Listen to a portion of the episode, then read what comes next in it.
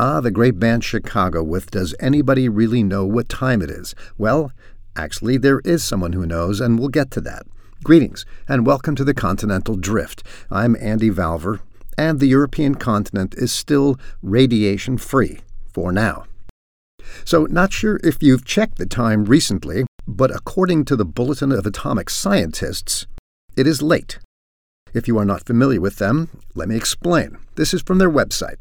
The Bulletin of the Atomic Scientists was created 77 years ago by a group of concerned Manhattan Project scientists. Those are the guys that invented the atomic bomb, and many of them were based at the University of Chicago. Anyway, Hiroshima and Nagasaki were bombed in 1945, and two years later, in 1947, artist and Bulletin member Martyl Langsdorf created the iconic Doomsday Clock to signal how close humanity was to self destruction. Today, the Doomsday Clock is located at the Bulletin offices in the Keller Center, home to the University of Chicago Harris School of Public Policy. And earlier this year, January 20th to be exact, they announced that the hands of the Doomsday Clock would remain at 100 seconds to midnight, the closest it has ever been to apocalypse. So, we have that going for us. Meanwhile, now the news is all lit up with the concept of a dirty bomb. For those of you who don't know what that is, it is a conventional bomb packed with radioactive material that, when detonated, would spread radioactivity over a wide area. The Russians have said they're preparing their troops to work under radioactive conditions because they're claiming that the Ukrainians are planning to use such a device. Of course, the Ukrainians stoutly deny this, but in reality, it was Putin who said that they would use a nuke and that he wasn't bluffing, remember? Man, it is time to restock the wine cellar.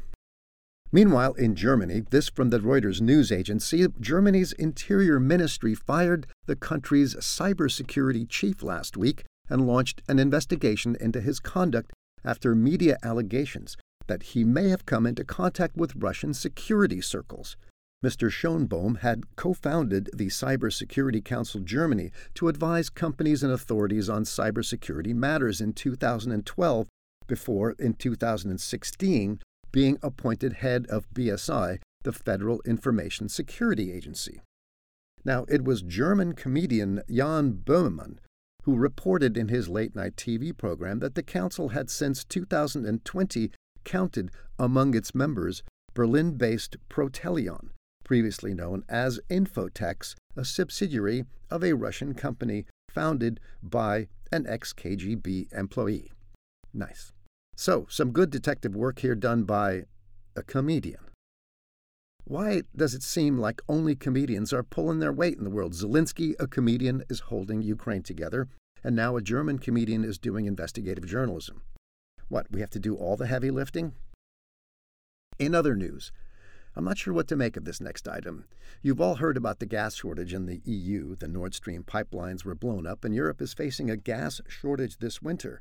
But according to a piece from the Reuters news agency, it seems that there are nearly 35 LNG, that's liquid natural gas ships, lying offshore of Spain waiting to unload their cargo. But the degasification plants in Spain, which turn the LNG into usable gas for stoves and what have you, are running at full capacity and can't handle the extra gas.